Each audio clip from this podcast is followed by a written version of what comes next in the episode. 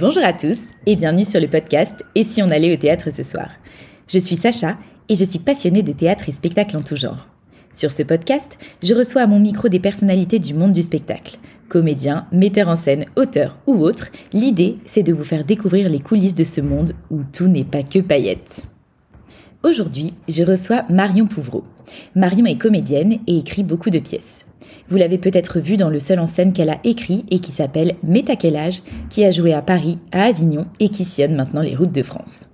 Dans cet épisode, elle nous raconte son parcours, car Marion ne s'est pas tout de suite lancée à plein temps dans le théâtre, vous verrez, mais elle nous parle aussi de son processus d'écriture et de la manière dont elle fait évoluer ses spectacles. J'ai adoré cette interview avec Marion et j'espère qu'elle vous plaira aussi. Alors, bonne écoute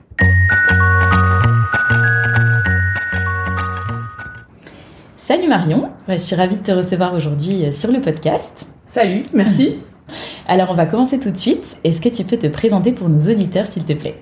Donc je suis Marion Pouvreau, je suis bretonne et comme tout bon breton j'aime bien le dire, je suis comédienne et autrice de théâtre. Pas mal. Alors je sais que tu t'es pas tout de suite lancée en tant que comédienne. Est-ce que tu peux nous raconter ton parcours?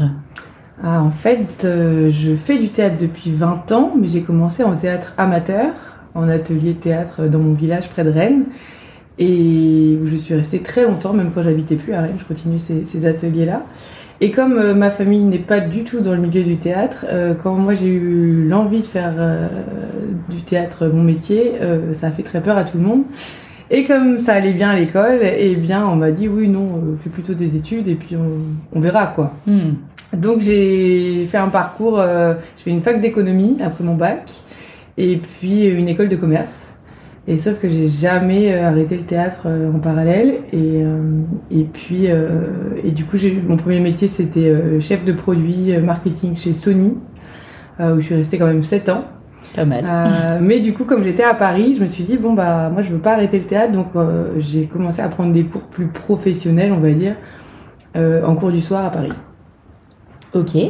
Et qu'est-ce qui a fait que tu t'es mise à lâcher ton job, euh, on va dire, plus classique pour euh, passer à plein temps sur le théâtre? Eh bien, j'ai eu la chance en cours, euh, au cours Florent à Paris, j'ai eu la chance d'avoir un professeur qui nous a boosté, qui nous poussait à travailler énormément hmm. Et qui a été très clair sur le côté quand vous sortirez d'école, personne ne vous attendra.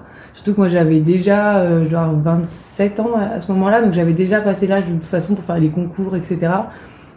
Donc il a été assez cash, euh, personne ne vous attendra, donc votre carte de visite, ce sont vos spectacles. Hmm.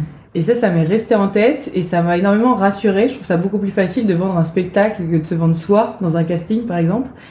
Et du coup, euh, pendant l'école, pendant ces deux années de cours Florent, euh, j'ai créé un solo, mon premier seul en scène, et un trio, on dirait ton père, donc qui est une coécriture.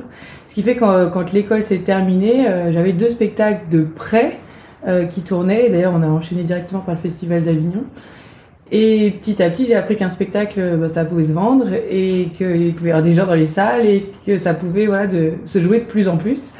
Et donc, quand euh, j'ai eu beaucoup de dates comme ça à, programmer, euh, bah, en fait, il fallait que je choisisse parce que je posais mes vacances d'été pour le faire le Festival d'Avignon.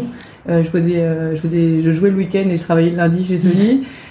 du coup, à un moment, bah, je me suis dit, bon, bah là, peut-être que c'est le moment de tenter. Et puis on verra, mais voilà. Euh, en tout cas, il me faut plus de temps pour le théâtre. Ok. Et du coup, tu avais mesuré les risques Enfin, tu t'es ou tu t'es dit bon bah j'y vais et puis euh, je verrai bien. Euh. J'avais mesuré les risques. Je, en fait, j'avais quand je me suis inscrite au cours Florent à Paris, en, dans un premier temps, j'avais dit je les ferai en cours en journée, donc je vais arrêter Sony à ce moment-là. Hmm. Et puis là, ça a fait paniquer tout le monde. et je comprends parce que déjà, bon, ça veut dire que t'as plus de revenus et qu'en plus, faut payer une école, donc c'est costaud. Et du coup, c'est là où j'ai pris, je me suis dit, bon, bah, ok, je l'ai fait en cours du soir, et puis on verra après pour partir. Et donc, quand mon école s'est terminée et que j'avais mes spectacles de prêt, bon, bah là, euh, déjà, voilà, j'avais les spectacles de prêt, euh, donc j'avais potentiellement une première source de revenus, mmh. on va dire. Et puis, ça y est, je savais ce que ça voulait dire euh, d'exploiter un spectacle, etc. donc, c'était déjà plus rassurant. Et puis, en parallèle, mon prof de théâtre de l'époque animait des formations de prise de parole en public, en entreprise. Et là, je me suis dit, mais c'est génial. En plus, je peux potentiellement garder un pied euh, dans le monde de l'entreprise que j'aimais beaucoup. Je suis pas du tout partie par dégoût. Moi, j'adore cette, cette ambiance un peu hyper dynamique, espèce des milliers de choses. Et hum, donc je pouvais garder un pied là-dedans et en même temps aller dans le théâtre. Mmh. Donc en fait, quand je suis partie, quand j'ai quitté l'entreprise, je me suis aussi formée en tant que formatrice pour ah, animer des formations de prise de parole en public. Et ça, ça a rassuré mon entourage. Et puis moi-même, je me suis dit, bah euh, si à un moment les spectacles il y a un creux ou ça marche mm. plus, euh, j'ai pas rien, j'aurai euh, ces formations à animer. C'est Voilà. Et du coup, bah, la chance que j'ai maintenant, c'est que j'ai plus de théâtre que de formation. en gros, c'est priorité au théâtre. Et puis, bah, quand j'ai encore du temps, j'anime des formations parce que je trouve ça vraiment passionnant. et ça rassure si voilà, si à un moment il y a un creux pendant le mm. Covid. Pendant le Covid, bah, les formations ont pris beaucoup de place. Enfin voilà, ça ah permettait d'être de, de, quand même travailler. Ouais. Hmm. Et tu as déjà écrit plusieurs spectacles, en particulier des seuls en scène. Euh, T'écris depuis toujours ou est-ce que l'inspiration te vient en fonction d'événements? Enfin, comment ça marche pour toi? J'écris depuis euh, l'école de théâtre, depuis euh, ce professeur, décidément je lui dois beaucoup, ce professeur qui, euh, je me souviens, on était un lundi, un lundi soir, euh, on avait cours les lundis, les mardis et les jeudis. Et un lundi soir, il dit bon bah le cours de demain, euh, je prévois rien, c'est vous qui venez avec une création. Et du coup, euh, moi entre le lundi soir et le mardi soir, bah, je travaillais chez Sony. Donc je me suis dit mais comment je vais faire pour créer d'ici demain soir? Et du coup, ma seule fenêtre de tir, c'était de travailler la nuit. donc je sais plus, j'ai dû m'y mettre à 23h30 jusqu'à je sais pas peut-être 2h du matin. Et du coup, ce que j'ai écrit, bah forcément c'était pour euh, le jouer moi. J'avais pas le temps de faire une répète avec qui que ce soit. Et donc le lendemain, je suis arrivée avec un, bout de seul en scène, un premier bout de seul en scène.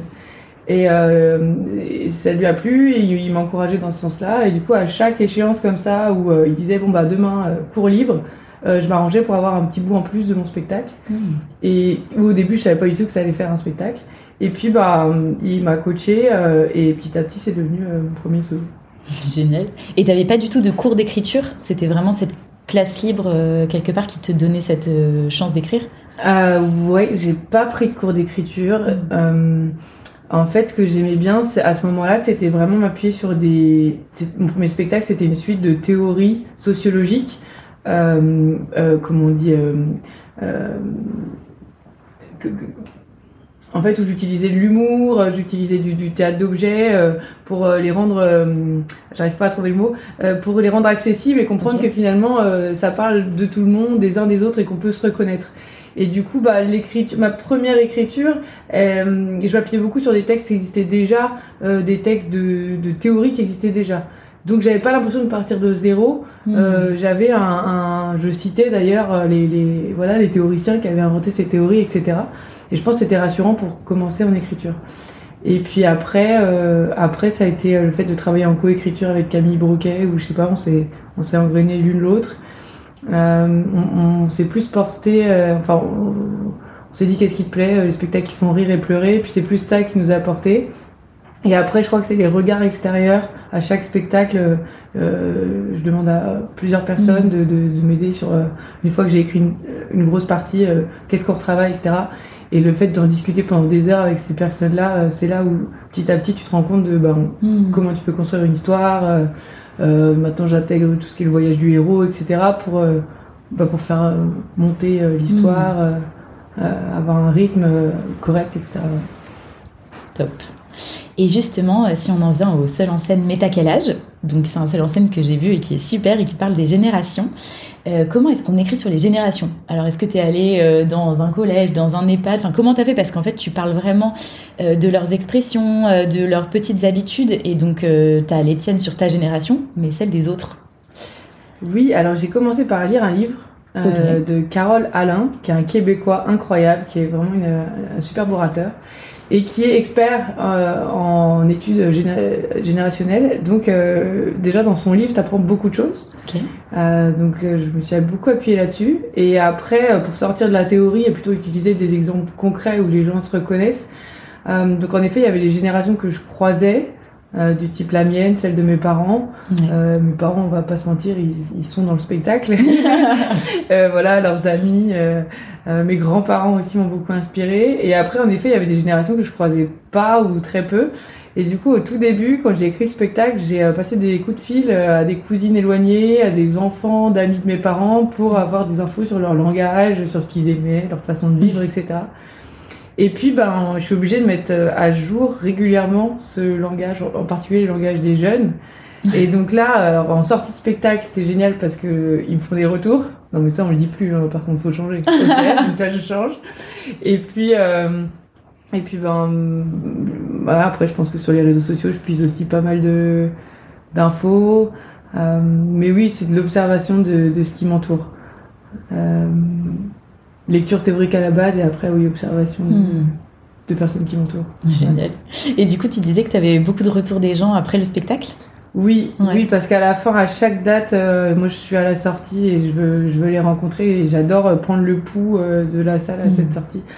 Et en fait, les gens discutent énormément parce que c'est un spectacle où l'humour vient du fait que les gens se reconnaissent. Donc à la fin, ils ont envie de le dire. Euh, vendredi dernier, il y a une dame qui m'a dit, mais c'est exactement mon mari. Il a du poil dans les oreilles, comme ce que vous dites. Et moi, j'avais pas envie de savoir ça, hein, mais bon, elle tenait absolument à me le dire, tu vois. Et, et du coup, les jeunes, c'est pareil. Euh, les jeunes, euh, même s'ils sortent en disant, oh, je suis pas comme ça, et ben rien qu'en me racontant qu'ils sont pas comme ça, ils me donnent d'autres infos à remettre dans le spectacle, hmm. quoi. Donc oui, oui, les gens viennent beaucoup parler à la fin. Euh, ça, voilà, ça leur a fait penser à une tante, à quelqu'un. Ou alors ils me disent, mais pas du tout, pas du tout. Et du coup, ils me donnent d'autres infos. Ah, et du coup, c'est ça qui te permet de faire évoluer le spectacle au fur et à mesure? Ça joue, ça joue. Euh, j'ai bien tenté. À chaque fois que je le rejoue, sauf si vraiment c'est, je joue du jour au lendemain, mais sinon, euh, à chaque date de tournée, j'ai toujours des nouveautés à tester. Ah. Donc, ça peut venir de quelqu'un qui m'a dit quelque chose, ça peut venir de nouvelles observations, de, un article de journal qui m'inspirait euh, je, ne sais quelle idée. Et du coup, ouais, j'aime bien tenter, euh, voir si ça, si ça résonne ou si c'était un cas trop, trop isolé et ça cause, personne ne se reconnaît, ça arrive parfois. Et tu jauges au rire? Est-ce que c'est ton metteur en scène qui te fait des retours euh? Je jauge pas mal au rire, enfin rire ou réaction d'une manière générale. Et de oui, oui, si, est-ce que je trouve qu'on sent assez facilement si si à ce moment-là il y a une complicité ou si les hmm. gens disent euh, pas du tout. c'est déjà arrivé par exemple avec euh, euh, avec mes parents. Euh, mon père m'a déjà dit ah ça tu pourras le mettre dans ton spectacle et il y a eu plusieurs fois où j'ai mis dans le spectacle et à la fin je lui dis non mais papa ça c'est juste toi j'ai l'impression parce que les gens n'ont pas compris donc ouais ça se teste et c'est vraiment au retour des hmm. ouais retour des gens voir si à ce moment-là je les ai perdus ou pas. Puis je, les, vois, je vois les premiers rangs, donc euh, oh, on arrive assez vite à se rendre compte, hmm. je trouve. Et d'ailleurs, tu joues beaucoup avec le public euh, dans ton spectacle. Est-ce qu'il y a une grosse part d'improvisation et comment est-ce que tu prépares cette partie euh, bah, un petit peu improvisée? Alors, je prends des cours d'improvisation depuis quelques années. D'accord. et je m'en sers vraiment, justement, cette partie, apprendre à improviser pour les interactions dans mes spectacles. Hmm. spectacles. J'ai pas de spectacle d'impro à, concrètement, mais c'est euh, bah, justement euh, savoir être dans l'instant présent pendant le spectacle. c'est un, c'est ce qui fait que je pense que Metakela, je pourrais le jouer des centaines de fois. je, je pense pas que je m'en lasserais hmm. parce que c'est jamais la même chose quoi. En fonction de, des différents âges de dans la salle, en fonction de s'ils ont envie de parler ou si c'est un public plutôt réservé. Il y a toujours, enfin je peux jamais m'endormir sur mes hmm. lauriers et tant mieux et c'était toujours différent donc euh, après les impros bah le, mes cours d'impro m'aident à être euh, à l'aise pour l'impro euh, les interactions avec le public et puis après bah à force d'improviser il y a aussi des des, des, des, la gestion du public qui, hmm. qui s'apprend, euh, savoir aller chercher les gens pour qu'ils parlent et en même temps maîtriser si quelqu'un veut trop parler, savoir gérer une personne dans tout un groupe, euh, ça s'apprend et je trouve que c'est passionnant. C'est vraiment passionnant. Comme, euh, Et puis ce sont des moments, je trouve, où euh, le public est encore plus heureux de savoir que c'est unique et que ça n'arrivera plus jamais et que c'est mm. jamais arrivé avant. Et, puis qu'on s'intéresse à lui aussi quelque part. Aussi, ouais, voilà, que là, c'est pas le même spectacle tous les soirs. Quoi. Ouais. ouais. Et est-ce que tu as déjà eu des mauvaises surprises par rapport à ça? Par exemple, un, une personne ingérable ou qui parle trop Ou, ou est-ce que ça s'est toujours bien coordonné, on va dire? En fait, il y a quelque chose d'assez magique, c'est que si le public est avec toi, donc normalement, de toute façon, que tu improvises ou pas, le but c'est que le public, il aime, hmm. enfin voilà, il soit avec toi, il soit de ton côté. Euh, si quelqu'un se met à prendre beaucoup la parole, prendre trop de place ou parler fort ou je pas un téléphone qui sonne, euh, le groupe va être avec le comédien. Ah. Donc en fait, il y a quelque chose d'assez magique qui se crée. Et euh, alors moi je suis pas du tout rentre dedans euh, pour que la personne se taise, mais la moindre allusion ou remarque que je vais lui faire pour lui faire comprendre que là, bon, euh, on, doit faire une heure et quart et pas hmm. trois heures, et eh ben en fait le, le, groupe va être avec moi et, euh, et, la personne va le comprendre. Enfin, j'ai jamais eu de, de, fois où je me suis dit mince, là il a tout gâché. Hmm. Au contraire, je me souviens d'une fois où une personne avait énormément envie de parler, euh, était à la limite du pas hyper bienveillant quand même. Et en fait, ça a été un super exercice et une date. Euh, ouais, une date assez unique où du coup, ben, il y avait le, le, il y avait il y avait le, la réussite du spectacle, mais aussi il y avait la réussite de waouh, euh, gérer ce, ce, perturbateur quoi. Un challenge. Ouais, un bon challenge et je crois que ça a été bien perçu même du public. Euh, ouais. Et euh, justement, euh, bah, cette part d'improvisation, est-ce que ça fait que ton seul en scène est, est, différent à chaque fois? Parce que la question que je me posais, c'est quand on est seul sur scène, est-ce qu'il n'y a pas le risque que du coup on fasse toujours exactement la même chose parce qu'on n'a pas de partenaire en face de soi et donc que la partition soit à chaque fois la même? Alors ça, j'ai eu beaucoup de chance. Je travaille avec Edouard euh, de Césari, qui est euh, maître sur tout ce qui est euh, direction d'acteur. Donc il y a un metteur en scène qui est Yannick Bourdel. D'accord. Donc avec lui, j'ai bossé plus sur, on va dire, de manière macro. Hmm. Et après, dans le détail du jeu, c'est plus Edouard avec qui j'ai travaillé. Et en fait, Edouard, il me fait énormément travailler sur l'instant présent. Et, et sur vraiment être au concret. Quand tu dis ça, bah, quelle réaction il y a en face Et hmm. l'absence de réaction est aussi une réaction. Et tout ça, ça doit être pris en compte. Donc, ce qui fait que je peux pas jouer euh, de la même manière deux soirs d'affilée. C'est impossible. Hmm. Donc, en fait, le partenaire de jeu qui est le public, euh, il est euh, encore plus instable que si j'avais un, partenaire en duo. Enfin, je trouve, voilà. En plus, le public, il fait absolument ce qu'il veut. Donc, donc la, le besoin d'être dans l'instant présent et de jamais jouer de la même manière, je trouve qu'il est encore plus fort en seul en scène. Hmm. Et par exemple, là, euh, on a lancé le, un duo il y a pas longtemps. Oui. Euh, il faut que je retrouve l'habitude de jouer à deux plus le public. Ce qui m'a perturbé, c'est de devoir gérer du coup euh, deux, choses, deux parties qui n'ont rien à voir. Alors qu'on pourrait dire c'est plus rassurant, vous êtes deux. Bah, c'est super, mais c'est une autre habitude à, à retrouver. Oui. Ouais. Et justement, le fait de monter seule sur scène, donc d'aller en tournée toute seule, au Festival d'Avignon toute seule, alors j'imagine que tu n'es pas toute seule et que tu as une équipe, mais est-ce que c'est pas un peu pesant par moment? Je sais pas s'il peut y avoir un petit peu de lassitude ou un jour on est un peu malade, enfin voilà. Et qu'est-ce que ça fait en fait de monter seule sur scène? Alors moi je déteste la solitude. Ouais. Donc euh, à la base si on m'avait dit tu feras du seul en scène, je crois que j'aurais dit non. Euh, donc ça s'est fait euh, de la manière dont j'ai expliqué tout à l'heure. Et en fait, bah, le plus dur, je trouve, c'est au début, quand tu lances euh, justement ton activité et qu'évidemment, ça marche pas suffisamment pour pouvoir euh, embaucher des gens ou avoir des gens qui travaillent mmh. avec toi. Donc ça, au début, ça, ça, avait été un peu dur. Et en fait, euh, petit à petit, alors déjà, j'ai eu de la chance parce que j'ai eu pas mal d'amis qui m'ont aidé dans l'aventure. Euh, je sais pas, des amis qui étaient en reconversion professionnelle ou qui avaient à ce moment-là un congé sabbatique ou... Mmh. et, qui du coup ont fait des festivals d'Avignon avec moi, enfin vraiment hyper généreux quoi. Et, hum, et puis bah, petit à petit, euh, grâce au succès de mes taquellages, euh, euh, la bonne nouvelle c'est que maintenant je, je, je, peux aussi avoir une vraie équipe avec, avec toujours un régisseur qui part avec moi en tournée. J'ai une Mélie, Mélie qui est chargée de production, qui bosse en fait avec moi sur le projet tout le temps. Donc sur la communication, la diffusion, les vidéos, les réseaux sociaux, etc. Donc ça fait un partenaire hmm. important sur le projet. Euh, les metteurs en scène, metteurs en scène et direction d'acteurs. Et en fait, euh, oui, maintenant c'est une nécessité. Je pourrais pas euh, faire un projet toute seule déjà parce que je déteste la solitude, mais en plus parce que c'est tellement important d'avoir des avis externes, de, de, de, se remettre en question. Je pense que tout seul, au bout d'un moment, on va dans le mur, quoi. Ouais.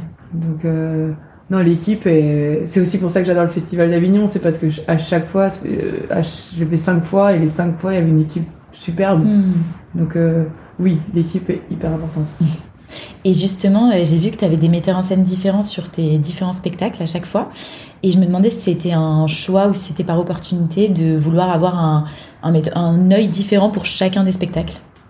En fait, le choix, c'est plus j'imagine à chaque fois euh, comment va être le spectacle et en fonction de, du besoin, je me dis ah tiens ça ça serait plutôt euh, tel metteur en scène ou tel autre. Euh, après je bosse quand même beaucoup avec des gens que je connais parce que bah, c'est aussi le confort quand tu es en autoproduction, c'est de dire je vais m'entourer que de personnes avec qui je suis contente de travailler, ça serait dommage de, de, bosser avec des cons quoi. et du coup du coup, euh, déjà de s'assurer de dire bon bah là je vais être contente de bosser avec ces personnes-là. Et puis euh, comme tu sais leur façon de travailler, bah, tu peux dire tiens si là euh, j'ai par exemple sur le duo sur le duo tout récent là c'est un travail vraiment de jeu et il y a pas il y a très très peu d'histoires de mise en scène pure. Et donc c'est pour ça que là je rebosse avec Edouard de Césari parce que c'est vraiment le travail qu'on a fait en détail ensemble hmm. sur le, le, seul en scène. D'accord. Euh, c'est plus, euh, c'est plus comme ça. Euh, hmm. Ouais, que le choix c'est que ça se fait. Hmm. Et justement, donc tu lances un nouveau spectacle qui s'appelle Madame Bovary en plus drôle et moins long. Alors j'adore le titre. Est-ce que tu peux nous en parler? Alors Madame Bovary en plus drôle et moins long, c'est une adaptation du roman qu'on a soit lu, soit oublié, soit pas lu euh, parce qu'on était forcé, on n'avait pas envie de le lire. Ou était obligé de le lire. Ou était obligé de le lire. Ce que j'adore, c'est que depuis qu'on a lancé ce projet, on a demandé à des centaines de personnes, euh, et vous, Madame Bovary, et que oh, le pourcentage de personnes qui ont souffert face à ce bouquin, euh, c'est un régal, puisque en fait, on s'adresse à ces gens qui n'ont qui n'ont pas aimé ou qui ont souffert ou qui ont plutôt une image négative autour de ce, de ce roman, pour leur promettre que, allez, on fait une heure et quart, euh, sur Madame Bovary et promis, euh, pas d'ennui et on se marre. Voilà. Et donc euh, c'est un spectacle qu'on a coécrit avec Camille Broquet, avec qui j'ai déjà coécrit deux trios auparavant. Et hum, on voulait absolument cette fois-ci partir d'une œuvre connue, parce que tous nos spectacles précédents c'est des créations pures. Et là on s'est dit allez challenge, on change un peu de style, mais on garde le côté rire et émotion. Et euh, on a cherché longtemps, on s'est même dit, tiens, on pourrait parler d'une peinture euh, connue. Euh. et en fait, Madame Bovary, à un moment, j'ai eu le flash, parce que moi, Madame Bovary, euh, quand j'étais en seconde au lycée, euh, j'ai eu un prof de français horrible. Euh, qui, on m'avait dit le lycée ça sera génial sauf si tu tombes sur Monsieur Piévache. Et j'ai eu Monsieur Piévache, il s'appelait réellement Monsieur Piévache. il a un nom pourri quand même. Voilà, j'espère qu'il n'écoutera pas ce, ce, podcast. Je vais lui envoyer. et en fait, je pense qu'il était amoureux du personnage de Madame Bovary et il a pas suivi le, le, programme scolaire et il nous a fait vraiment six mois sur Madame Bovary. Donc à t'en dégoûter, mais vraiment, euh, c'est le pire dégoût euh, littéraire euh, de ma scolarité. Et du coup, à un moment, je me suis dit, mais oui, mais évidemment, il faut qu'on parle de, cette Madame Bovary. Et en demandant autour de nous, on s'est dit, ah oui, puis la souffrance a l'air d'être grande. voilà. Et donc, on est parti de, de, de, ce roman. Donc, forcément, on l'a relu. Et en le relisant, on s'est dit, mince, mais c'est vachement bien. Comment ça se fait qu'on est passé à côté il y a 20 ans? Et en fait, je pense que quand on est euh, ado, c'est trop tôt, en fait. Ça, Dame Bovary, c'est une histoire de couple, d'une dame qui, qui s'ennuie dans son couple. Donc, quand euh, on a 16 ans, euh, bon, bah, voilà, on cherche quelqu'un, on n'est pas là à se dire est-ce que ça va durer, pas durer. Enfin, voilà, c'est pas du tout notre problème. Et en le relisant, en ayant plus de 30 ans, là, on se dit ah ouais, mais c'est génial, en fait. donc, bah, on était plutôt contente de se dire qu'en plus, on avait envie de porter un nouveau regard sur le roman. Et puis, euh, et puis malgré tout, de comprendre toute la souffrance que les gens peuvent avoir en lisant ce bouquin. Et, euh, et voilà, ça a été vu comme un, plutôt comme un challenge de se dire, euh, allez, on prend une œuvre où à la base tout le monde fait ah et euh, on vous donne envie de venir voir quelque chose de revisité où on va rire et on va pas s'ennuyer, promis. C'est génial d'avoir voulu écrire sur une œuvre qu'on déteste. C'est original. Et bah, du coup, comme ça, vous aurez un public de lycéens qui viennent préparer leur bac français, c'est pas mal. Oui, euh, oui, oui, oui. Euh, l'autre jour, on m'a même dit pourquoi pas des grands collégiens. Donc ça dépend apparemment des établissements Euh, certains l'étudient même au collège, donc pourquoi pas À vrai dire, on va faire une version scolaire qui va ressembler à la version grand public, juste un peu plus édulcorée sur certains. allez, un peu moins vulgaire à des moments Ouais. peut-être, et puis un tout petit peu plus courte. Que vous irez jouer dans des euh, collèges-lycées. Voilà, probablement. c'est ça. Super. Voilà, ouais, ouais. Et du coup, tu as écrit ce spectacle avec Camille Broquet, Oui. euh, que tu as rencontré à l'école. Au cours Florent. Au cours Florent. Ok. C'est ça. Et vous avez écrit euh, donc trois spectacles ensemble. Comment ça se passe d'écrire en duo? Parce que comment est-ce que vous répartissez les rôles, l'inspiration? Enfin voilà, comment ça marche? Alors moi, je sais juste comment écrire avec Camille Broquet. Ah. Je ne sais pas si euh, ça s'applique de la même manière avec quelqu'un d'autre, puisque les, toutes les coécritures que, que j'ai faites, euh, c'était avec Camille Broquet. Et euh, la deuxième, euh, il y avait aussi euh, Clarisse Chenu, qui était une personne que j'avais aussi rencontrée au cours Florent. Donc le- sur euh, un, un des trios, on était à trois à écrire. Et alors avec Camille, bah en fait, nous, on, en gros, on, on se dit ce qu'on veut raconter. On part chacune de notre côté à écrire des scènes. On se revoit, on discute, on est plutôt as- enfin, hyper franche. Hmm. Et on repart et on se revoit. Et ce qui fait qu'à la fin, on sait plus qui a écrit quoi. Donc c'est plutôt hyper plaisant de dire ça c'est pas ta scène et ça c'est ma Mhm. scène. Non, à la fin on sait plus. Tout a été écrit, réécrit euh, trois fois, quatre fois, gardé, enlevé, machin. Et du coup c'est une vraie coécriture, euh, je trouve. Euh, on se connaît aussi par cœur parce que ça fait, on a quand même beaucoup travaillé ensemble. Donc je sais pas si ça peut être, ça peut se passer aussi bien à chaque fois, mais en tout cas euh, nous notre duo d'écriture il, est, il est plutôt euh, il est plutôt hyper efficace parce que quand il y en a une qui commence un peu à, à se démobiliser, bah, l'autre, la reprend. euh, on se nourrit, on est très fiers de ce qu'écrit l'autre, donc on a toujours la, la curiosité de se dire ah vas-y montre-moi ce que t'as écrit. euh, ouais, je sais pas, ça marche super bien toutes les deux. C'est pas facile parce qu'il faut avoir le même style d'écriture euh, alors que vous êtes deux, donc faut pas qu'on voit la, les moments où euh, c'est Camille qui écrit ou c'est Marion qui écrit. Oui, et je pense qu'on a vraiment deux styles différents, mais qui se nourrissent euh, qui sont pas incompatibles, au contraire. Et dans Madame Bovary, elle a fait des, des- des scènes entières de- qu'on va appeler ça un peu de description de certaines scènes, qui sont des bases hyper solides. Et moi, j'aurais Mhm. pas su écrire ça comme ça. Et euh, moi, je suis arrivée par-dessus pour rajouter peut-être un peu plus de- d'absurde ou de ou de ouais. euh, je saurais même pas dire euh, parce que ça dépend des, des scènes, mais en tout cas euh, pour peut-être s'éloigner un peu plus de l'œuvre à des Mhm. moments ou, ou, ou, rajouter des scènes hyper personnelles à des endroits, voilà. Mais mais dès, l'une de nous a- amène une idée, bah, l'autre rebondit dessus, donc vraiment au final on sait plus euh, qui a Hmm. amené quoi. Hmm, parfait. Ah ouais, c'est c'est trop bien. Et ça arrive jamais que vous ayez pas envie d'avoir la même fin ou euh, la même péripétie pour les personnages? Euh, si si on discute, euh, il y a des moments où on se dit mince, euh, moi j'aurais vu ça, ah ouais moi j'aurais pas du tout vu ça. Et mais la discussion nous amène à une conclusion commune. En fait, euh, je suis vraiment convaincue qu'il n'y a jamais euh, une seule bonne idée. Donc, euh, c'est le fait de discuter euh, qui fait qu'on va s'approcher de quelque chose qui nous paraît euh, vrai, dans la bonne direction, intéressant, etc. Donc, ouais, je pense que c'est la discussion de toutes les deux Ouais. ensemble qui nourrit la finalité, quoi, ce qu'on va vraiment Hmm. écrire à la fin. Oui, personne n'est accroché à ses propres idées. Non, ouais. je crois pas. Ouais. Ah, je crois que je suis un peu plus chiante qu'elle. Mais elle sait me le dire. Et alors, tu crées beaucoup de spectacles, mais est-ce que tu joues aussi dans les spectacles d'autres personnes? Eh bien, non. Non.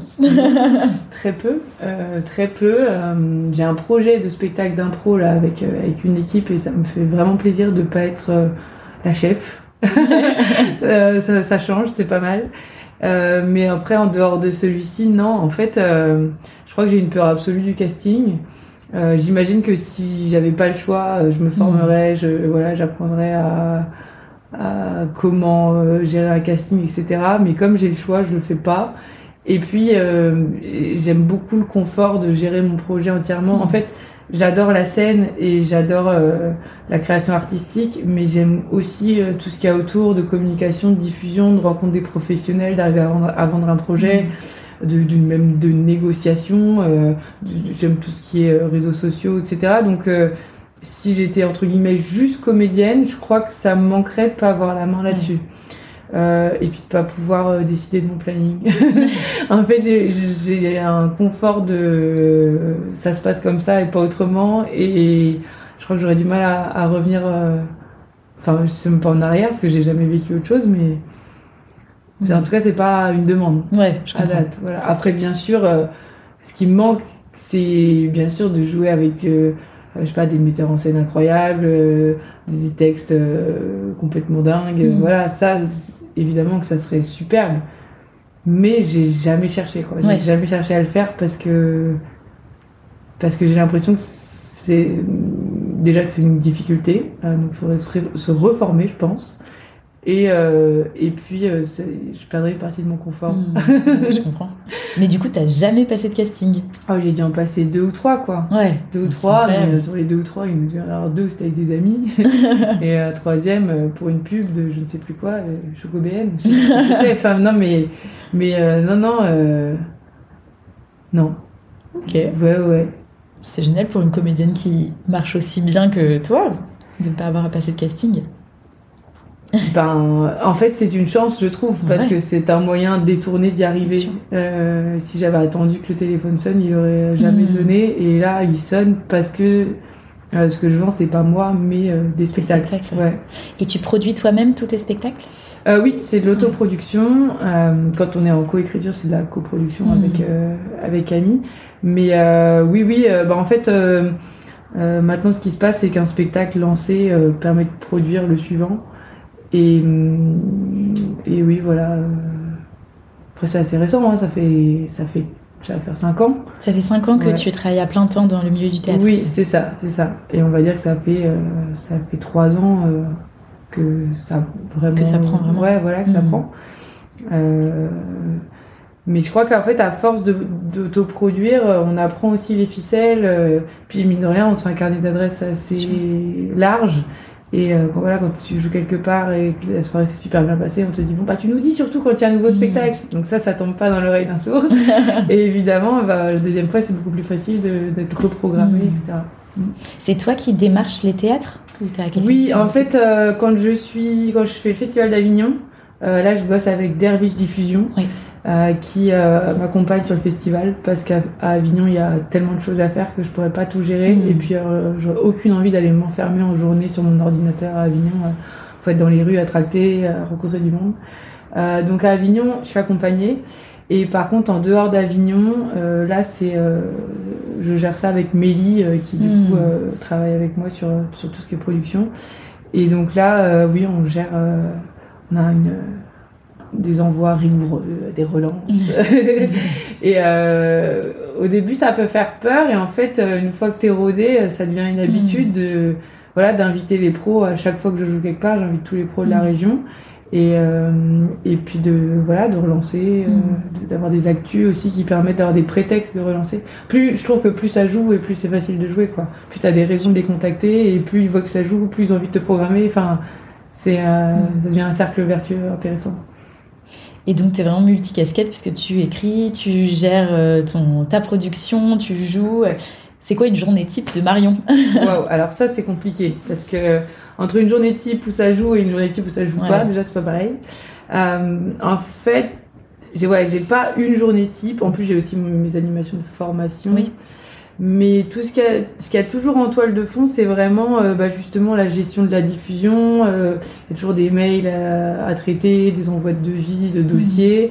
Il y a toujours la communication, il y a toujours au taquet sur la communication, c'est-à-dire euh, tout ce qui est vidéo, visuel, euh, euh, prévoir le prochain post sur les réseaux sociaux. Ça, c'est toujours en trame de fond. D'accord. Euh, vraiment que quand je pars en vacances où là, euh, je me Tu déconnectes. une pause là-dessus. mais sinon, euh, quelle que soit ma journée, il y a toujours des choses à faire là-dessus. Euh, donc là, c'est là où je bosse beaucoup avec euh, Mélie. euh, on, on se partage le travail là-dessus. Et, et après, ben, si ça joue une journée de tournée, c'est c'est du train, de la rencontre d'équipe, de l'installation dans un nouveau lieu. euh, c'est puis rencontrer avec le public le soir, c'est complètement fou. Euh, si ça répète, bah là c'est euh, passer du temps avec euh, les metteurs en scène, chercher des nouvelles idées, voilà. Euh, et puis une journée où par exemple il n'y a ni l'un ni l'autre, eh ben c'est ouais, beaucoup de temps euh, de com, diffusion, Mm. euh, et aussi garder une part d'artistique, de réécriture. Je fais de la scène- je fais des scènes ouvertes par exemple, donc Ah. pourquoi pas réécrire un 5 minutes, ce genre de choses. Euh, et puis voilà, puis parfois j'anime des formations et là. Ça prend toute la journée. toute la journée, ouais. Et donc tu fais des scènes ouvertes? Oui, de temps en temps, je trouve Ouais. que c'est un bon coup de pied aux fesses. Ouais. Euh, parce que pour le coup, moi j'ai un public plutôt familial.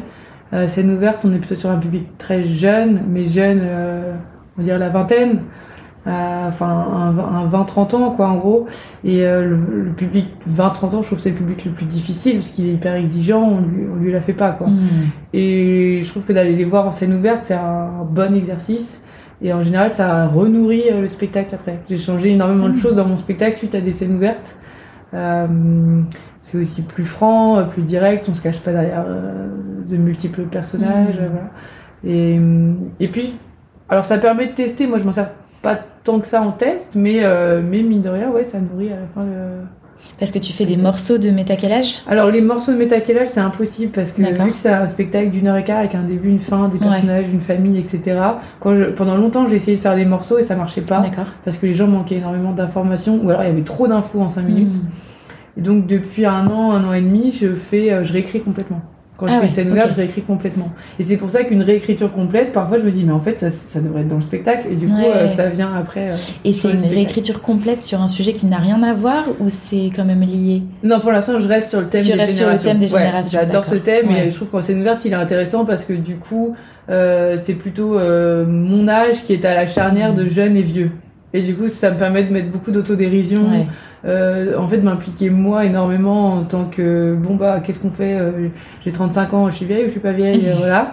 Euh, et pour après aller le mettre dans le spectacle. Là, au début, dans le spectacle, je parlais très peu de moi. Plus ça va, plus bon bah, je fais, je mets de l'autodérision dans le Hmm. spectacle grâce aux scènes ouvertes.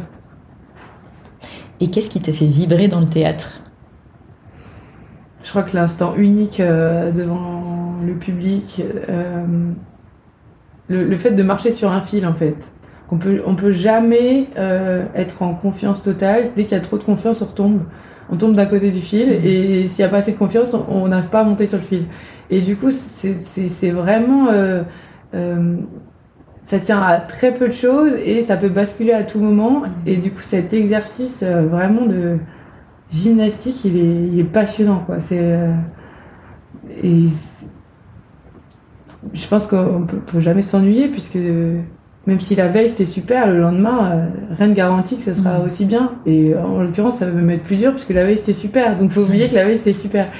Et euh, c'est ouais, vraiment cette difficulté-là qui me plaît. Et quand ça prend, euh, bah, c'est le bonheur de voir que ça prend. Mm. Sûr. C'est ça. Mm. Mm.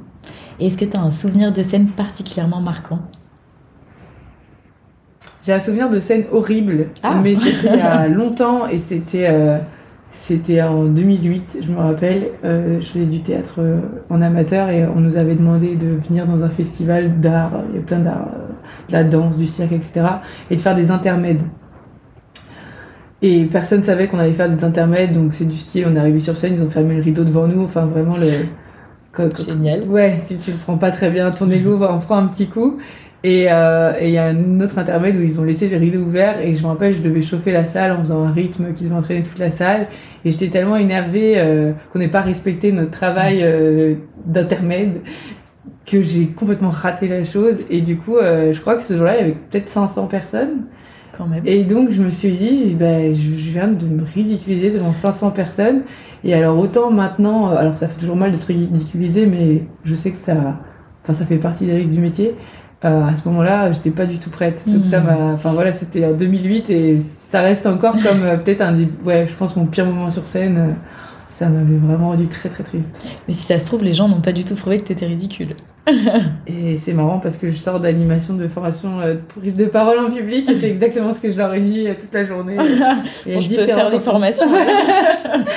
Grosse différence entre ce qu'on ressent et la réalité et la gravité de la chose. Et... Mm. Ouais. Et est-ce que tu vas aussi au théâtre? Oui, beaucoup. Ouais. J'essaye d'y aller beaucoup.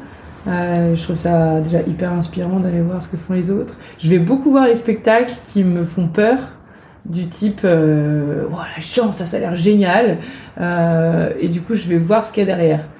Donc, euh, des fois, je me fais avoir parce que parfois, je vais voir des spectacles où je vois énormément de critiques euh, superbes. Là, je me dis, mais comment ils font? Le spectacle est tout neuf. Et puis parfois je suis déçue parce que je me dis ah oui d'accord c'était les copains qui avaient mis les critiques. Ah.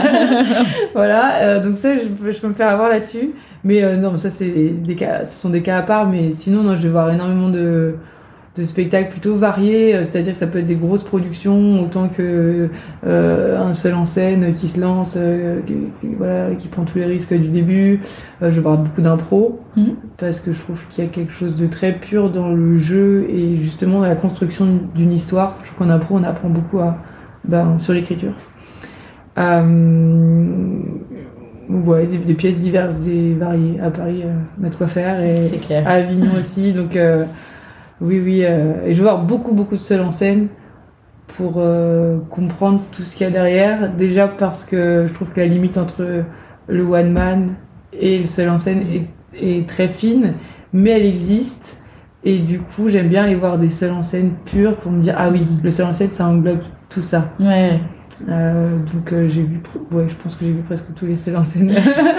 Parce que justement, ton spectacle, il est quand même à la limite. Oui. Ouais. Et tu le définis comment? Tu le définis en seul en scène ou en one man?